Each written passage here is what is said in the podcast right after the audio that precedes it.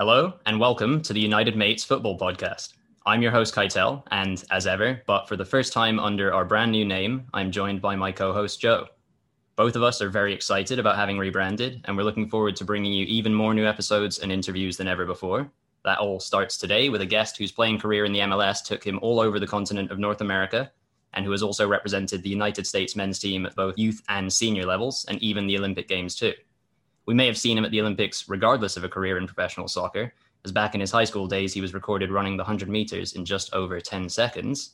We welcome Marvell Wynne to the United Mates Football Podcast. It's a pleasure to have you, Marvell. How are you doing, and what's your 100 meter sprint time like these days? Thank you, guys. Uh, happy to be here. My 100 meter sprint time is a little slower because uh, trying to get up to that speed. I mean, it's a takes a little bit of wear and tear on the uh, on the old sticks. That's fair enough. Well, yeah, good, um, good to have you on, Marvell. Um, we noticed on your um, Twitter cover photo, you're sitting on what I believe is potato chip rock, which I've got to say, I don't know if I'd be able to um, to sit on it. But um, the question we actually had for you is, what are your favourite flavours of potato chips? Can't go wrong with barbecue. I would say that was my favorite. Growing up, my was barbecue because my dad would always take some hot sauce and just barbecue chips, and then that was his favorite snack. So I get barbecue all the way, no ruffles. nice. Now that that's, it sounds good. It sounds good. But how about you, Kaito? Have you got got a favorite um, flavor?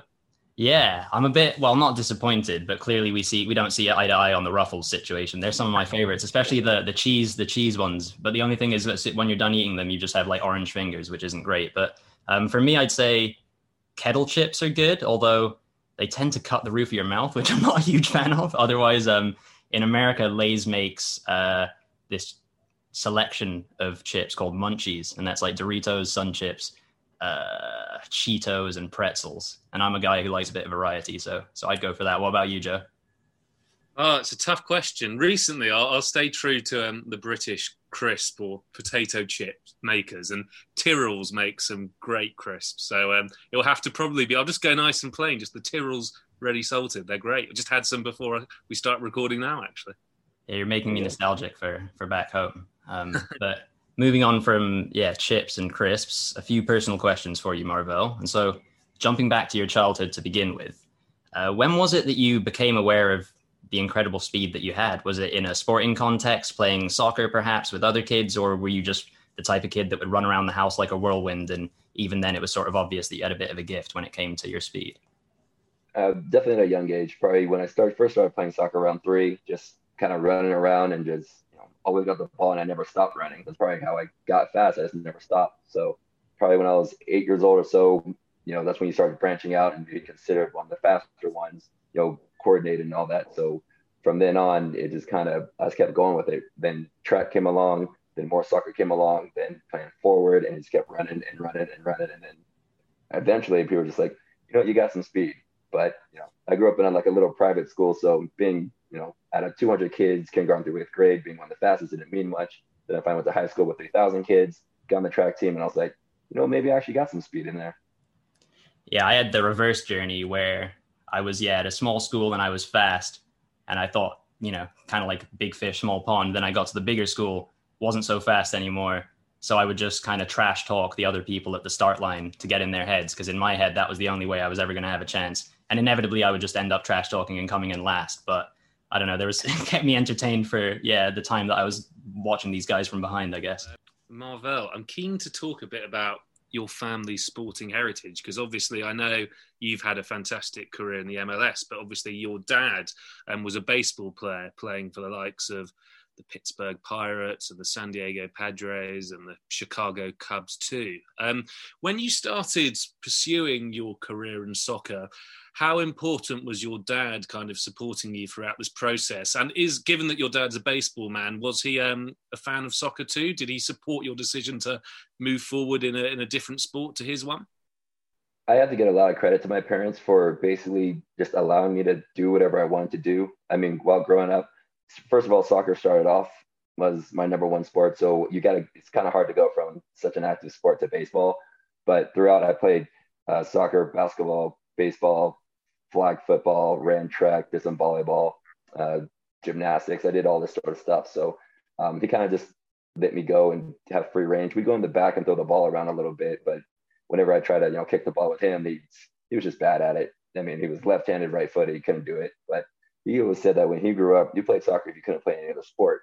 So he didn't really, you know, find that love for it. But once it came along to um, actually being seen by colleges and things, he would give me advice just, you know, from a professional level, saying, you know, if you're going out there and you know there's going to be people watching, just go out there and do what you do best. Because if you try to impress, you might try to go outside your realm of comfort and you might mess up. So, I mean, if they get you and they say, well, you know, you could do all this in this one game, but when you come along, we expected that to be consistent and now it's not. So, better off just uh, sticking to what you do. Yeah, no, that makes sense, and it's a it's a good thing you did stick to soccer, obviously, given how things turned out. But um, one of the teams I didn't mention that your dad played for was actually a, a Japanese team. So I know. Um, I well, firstly, did you did you move? Were you living in Japan for a bit when you were younger as a kid? Yeah, for about six months in Kobe. Oh, fantastic, yeah, because we saw. Um, I think it was on your Twitter account a story you told about your mum ordering some um, well done Kobe beef or something uh... like. yeah, no, I can, I can it, imagine. it, it hurts me to this day. I mean, I've I've always been such a steak lover and all that, and then I actually didn't have my first you know medium steak until I was 19 or so, and it just you know eyes opened a whole new world from that and started playing, and then just I just just straight, straight to my mom and said, "You had me well done for so long." and what was um what was that experience like of living in Japan for six months? What what are your memories? Uh, they had the best toys. Uh, my uh, my older brother was with me. We had a lot of Transformers type things, and the one memory that I have that I mean, there's no reason for me to remember it, but just my brother asking me, "Hey, what time does mom and dad come home?" And I look up, and I'm just like, "You know, I can't tell time," and then just that's it. yeah, what a time to be, yeah, sort of dropped into Japan for six months in your childhood. That sounds like a blast. Um, otherwise, Marvell, you and I have something in common in that we're both Bruins. So UCLA oh, and, and, Westwood. Yeah, go Bruins. Um, yeah, I spent some time there um, when I first moved to LA. So I wanted to hear a bit from you about the student athlete experience in general, and then maybe more specifically about the UCLA Bruins soccer program at the time. So first, yeah, before the soccer bit, I guess, how was UCLA as a school in general for Marvell Wynne, the college student? It was, I thought it was pretty great. I mean, coming up, uh, growing up in San Diego, it was great to stay in California. Um, it was pretty hilly, uh, being on Wilshire and all that. Uh, I loved to go into Diddy Riese whenever I could, uh, get yeah. those ice cream sandwiches and all that stuff. Uh, it, it was a fun experience, um, but I did have to say, like a lot of it, I, I missed out on a lot of the college experience because I was, you know, kind of laser focused on soccer. It was one of those where, you know, practice the next day, game the next day.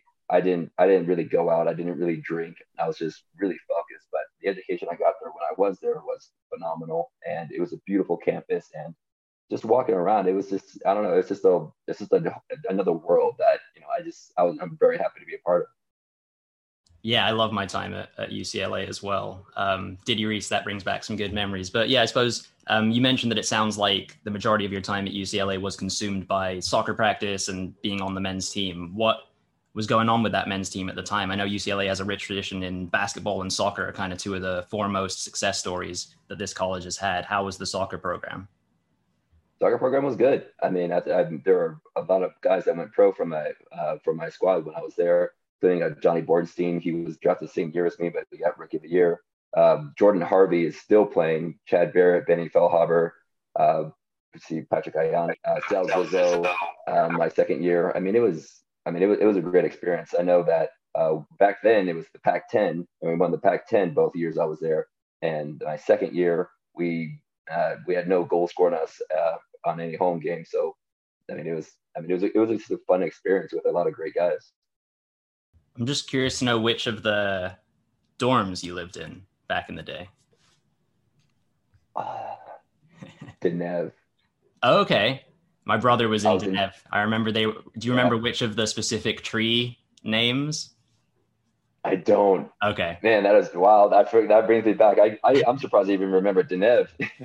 nice. Yes, we've spoken a little bit about your time at UCLA, but moving on to your pro career. And in um, the 2006 MLS draft, you were selected number one by what was then the MetroStars. And I think in that first season, you actually ended up playing with the likes of Jozy Altidore, who obviously had a great career, and um, a World Cup winner as well, Youri Djorkaeff. Um, so I guess number one, how how was that first season at the MetroStars, or what would go on to be New York Red Bulls? But two as well, did being picked number one in the draft bring extra pressure with it, or did you kind of relish the fact that you were the number one guy and that yeah, you were effectively the best guy of your class?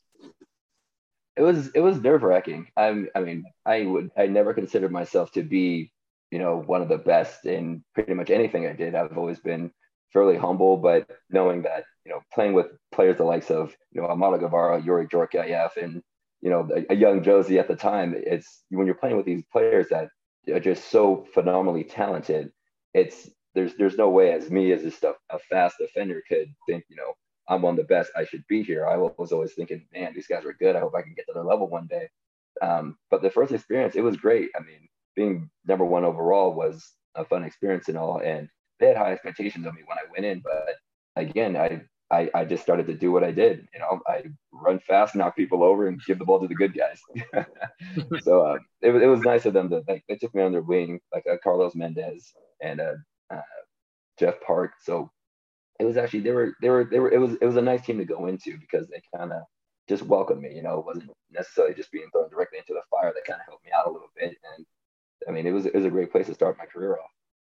Fantastic. And actually, just going back to the whole draft process, um, did you kind of in the lead up to it were you were you aware that there was a chance that you could end up going number one and also i know obviously everyone especially with like the nfl draft nba draft people always very diplomatic and sort of say they're happy to go anywhere were there any teams in, in particular you were sort of hoping would draft you were you were you literally just ready to go wherever um, you'd be selected well, there were rumors that I would go number one overall, and you know, even going into it, they had a camera crew kind of following me, and my roommate like, knew all about me and everybody around kind of knew and they've done their research. I was like, this is kind of weird. Like, what's going on?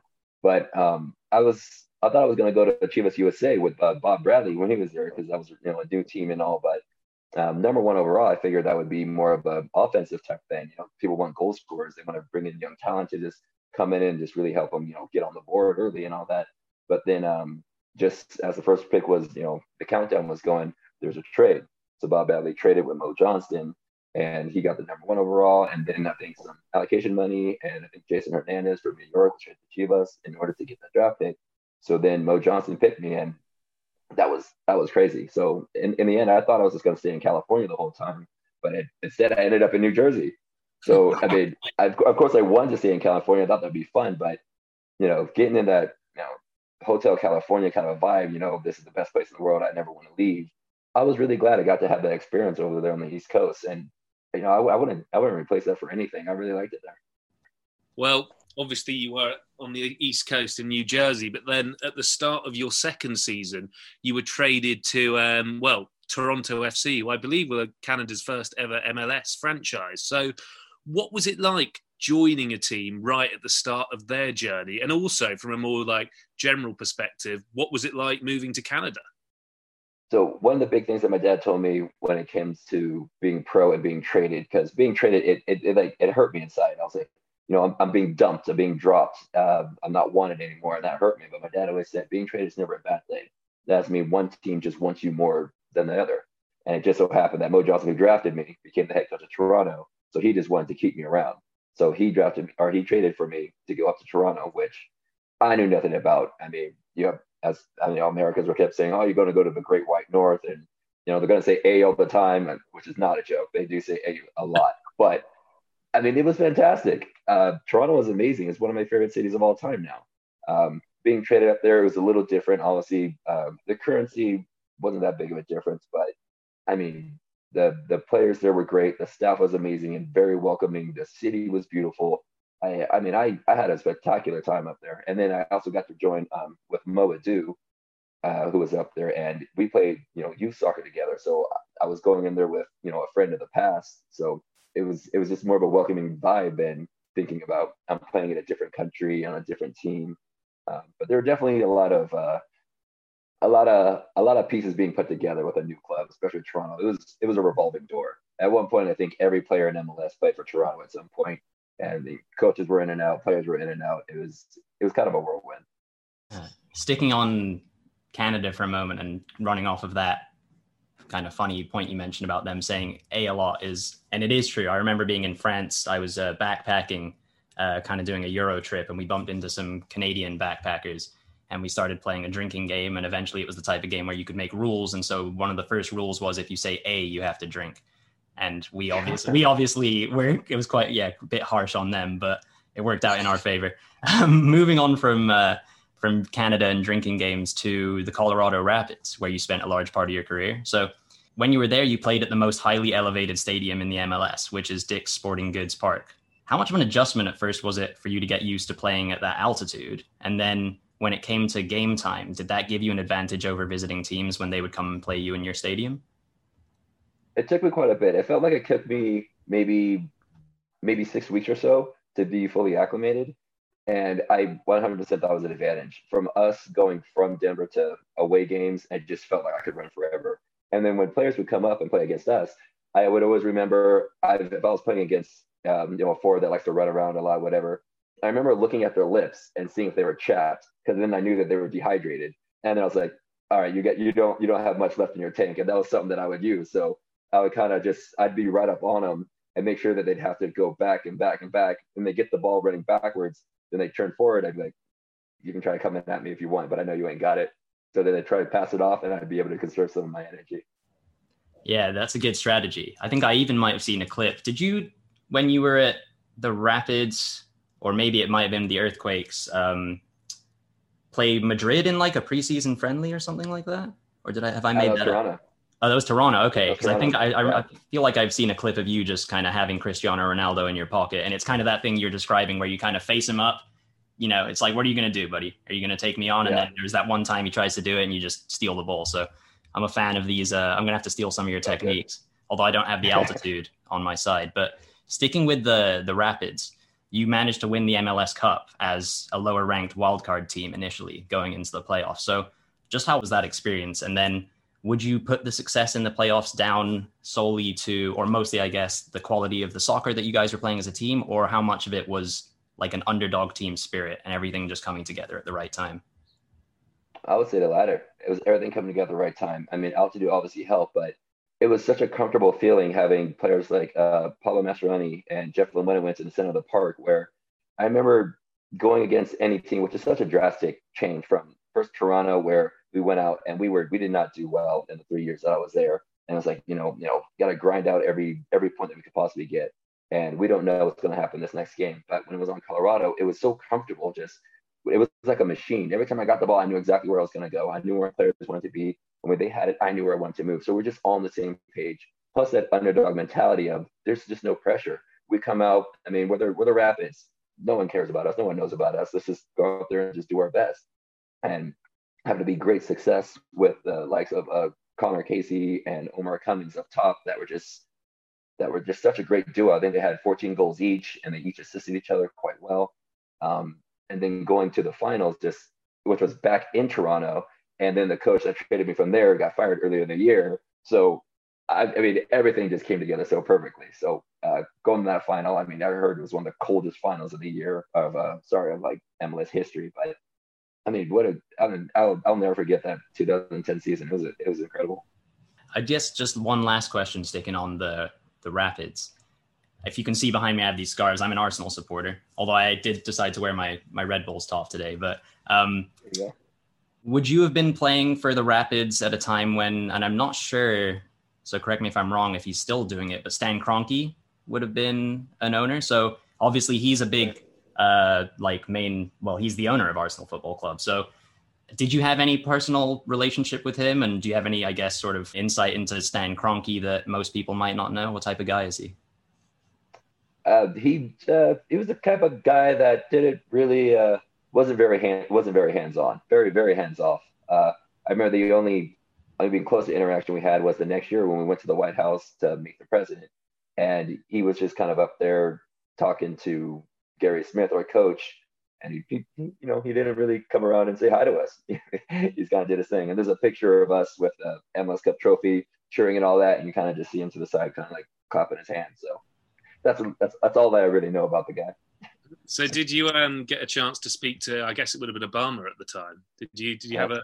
What was what was what was that like? It must have been amazing. I was nervous. so we were all in a line, holding, uh, standing up there, um, just kind of waiting for him to come up. And I remember some uh, friends of mine that worked for the Rapids were saying, you know, give us a sign that you know you know we're watching. They're like, touch your chin. And I remember just being the my my arms were never longer. I just took uh, like at least an hour, and I went like that, and I put it down. And then he slowly comes around. He starts shaking everybody's hand. I was like, I, I, I tried to say, "Hi, nice to meet you," but I think it came out as. and then he was just said his little speech and things. And then I remember like we were all getting down at the same time. We turned a corner and he was just gone.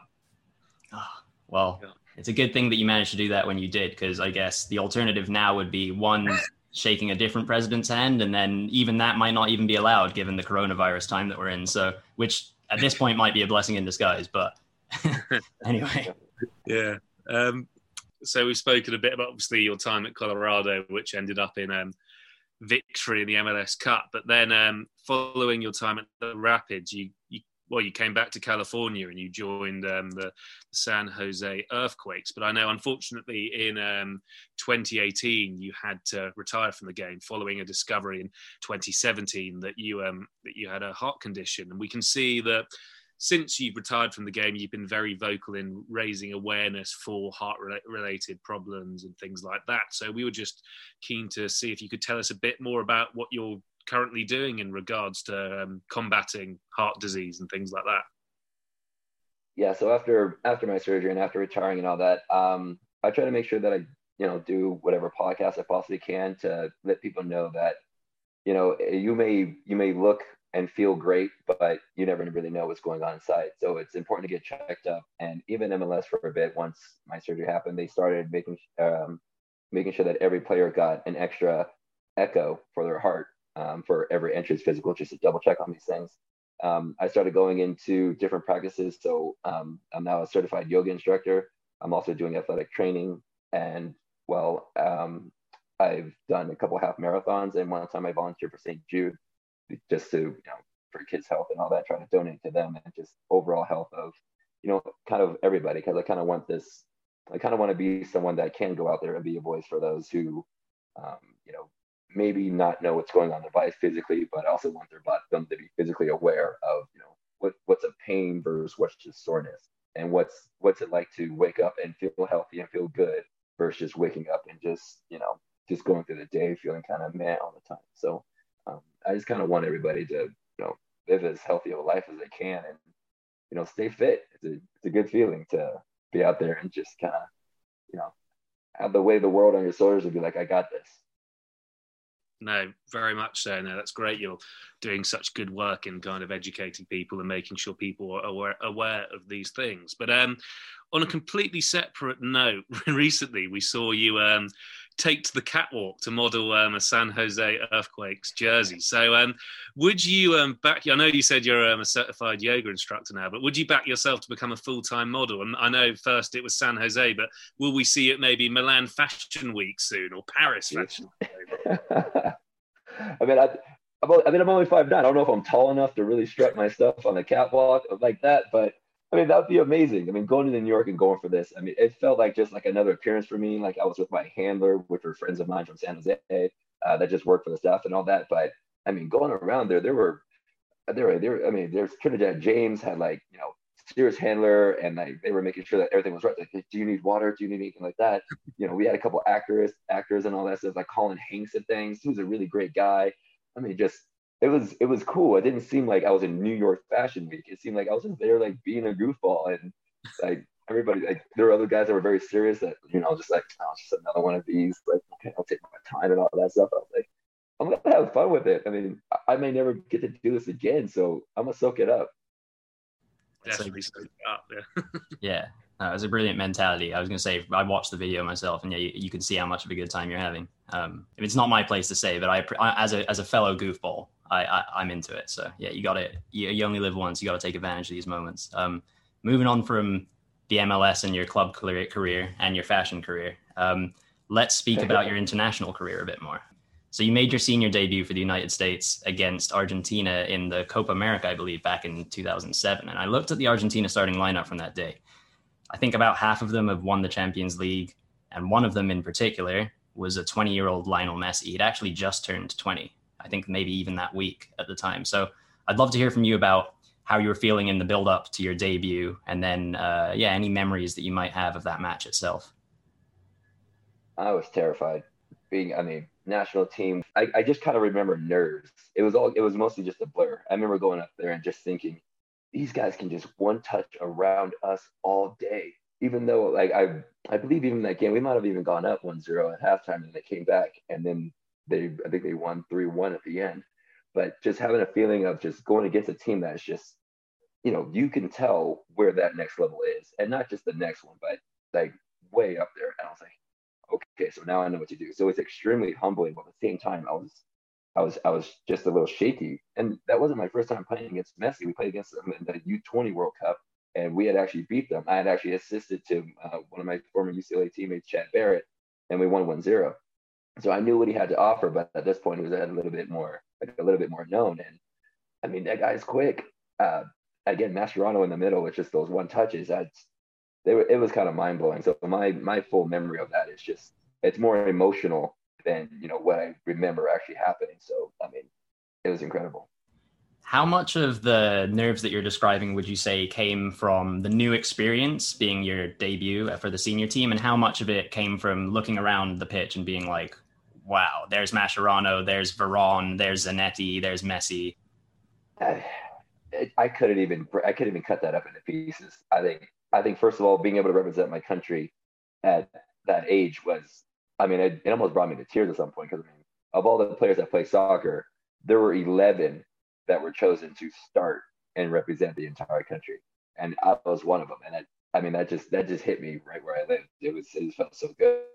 While at the same time, being able to play against these guys that are world renowned, it's just I I got this. I'll just I'll just defend them, I guess. You know, just I just really hope they just try to take the long ball and just have us race. Because if they try to do one twos around me and try to do flicks and things, I'm going to be spinning around in circles. but it's, I mean, it was it was all jumbled up into one, and just excitement mixed with fear, mixed with pride, and overall, just I, I mean, I came off that field, you know, disappointed in a loss, but but I I couldn't be happier for being in that situation you talk about your pride of representing um, your country, and then, um, of course, that was the Copa America in 2007. But you would go on to qualify and play for the US at the 2008 Beijing Olympics, um, which is obviously, you know, the Olympics is probably the most iconic sporting tournament of all time. So, how special was it to play for the US in the Olympics? And yeah, what what was that experience like in Beijing? Also fun. I mean, right when we first got there, first of all, we got there a little bit early. Uh, I think about a week or so, you know, just to get acclimated to, um, you know, basically just playing in China and all that. And you know, the pollution was a, was a bit hard. I mean, we were extremely fit, but uh, one of our uh, preliminary games, we we kind of, or sorry, one of our practice games, we were playing for maybe. I remember looking up at like 23 minutes and just being completely gassed. I was like, man, it's going to take a while to adjust. Um, so that took some adjusting. We remembered being outside a lot, drinking a lot of water, making sure that we just, you know, took it in as much as we could. Um, and then the Olympic Village, where we were there for a night and just seeing, just walking around and just seeing anybody you look at is among the best in their field in the world in whatever sport they did, anything. It was, it was, it was absolutely amazing. Then uh, opening ceremonies were, I think, an hour and a half to two hours away from where our first game was, but we we took a vote and we definitely wanted to be there. So we go to um, we go to Olympic ceremonies where you know in the United States you know area. Then all of a sudden we see all the basketball players come in and everybody's looking at them. Um, I think we uh, shook hands with George Bush, or he was around at the time, so he was there. Um, he said hi to everybody. Then the opening ceremonies, it was hot. We were sweating. We had our, our blazers and our little caps, and it, at some point, you know, we tried to like play it off at first, and then it's like we can't so we're just everybody's just drenched and I think it was the one where that guy was had the torch and it's kind of doing that run all around the stadium. So we watched him go off, the fireworks, the the presentation.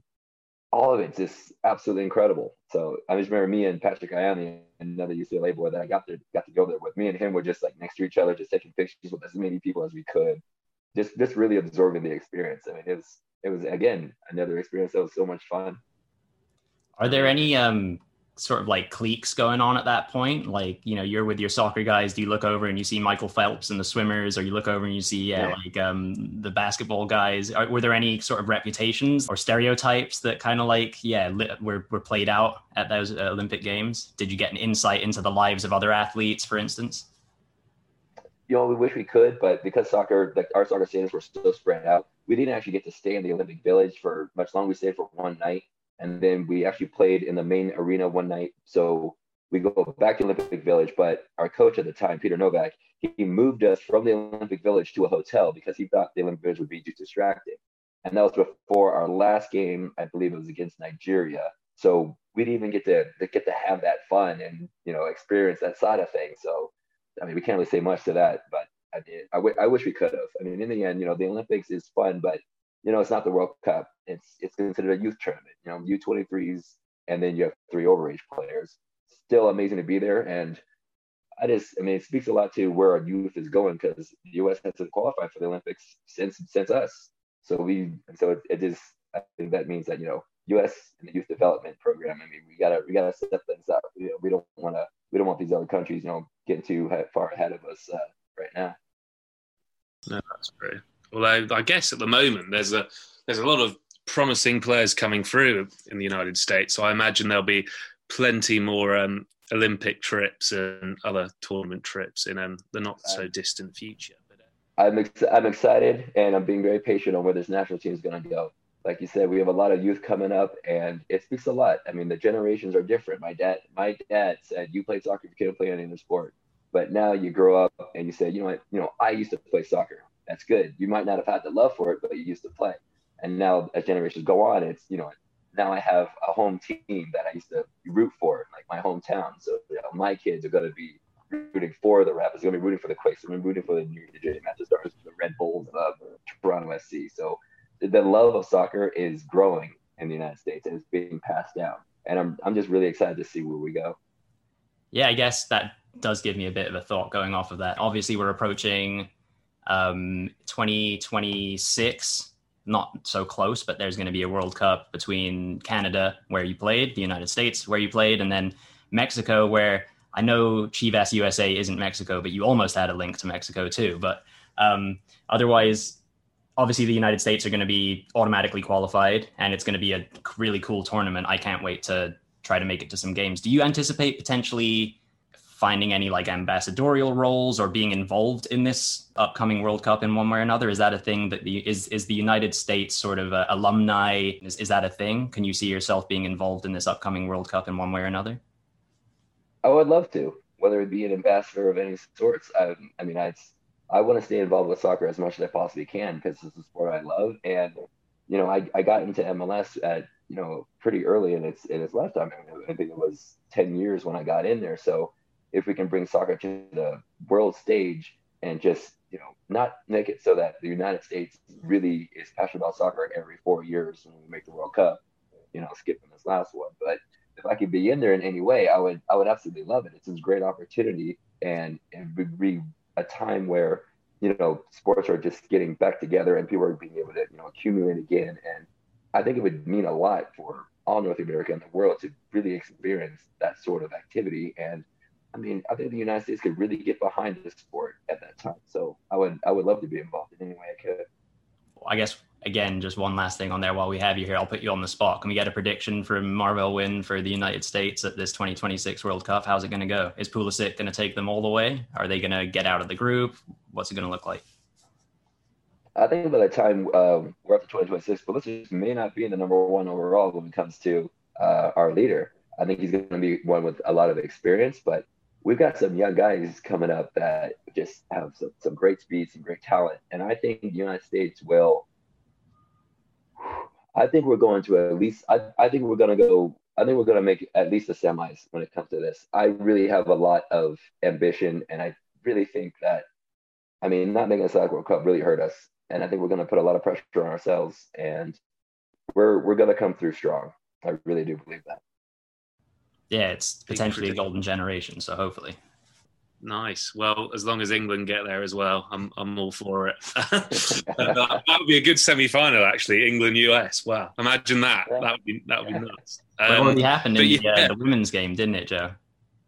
Oh yeah, of course. Um, with um. Millie Bright, who we've interviewed. Yeah, and Alex Morgan with the, the tea sipping celebration. Yeah. So, yeah. so so we need to get our revenge. Is what is? Um, what yeah, I wonder if uh, any of her now that she's back in England. Well, she's in England now at Spurs. I wonder how many times people have sort of reminded her about the tea sipping celebration and maybe let her know that they didn't appreciate it. Who knows? Yeah, I'm sure it's been a, a topic in the in the dressing room. But um, I guess well, it's still kind of on the international uh, sort of things. But you've traveled early in your life when you were living in Japan, and obviously with the United States um, national team, you've you've played in the Copa America, you've played in the Beijing Olympics. I guess the one thing you didn't manage to do in your um, playing career was um, make the move over to Europe or even just out of North America. Is that something? in your career that you had ambitions of doing? Is it is it a regret of yours that you never made it over to Europe, or was it just kind of the way it panned out, sort of thing?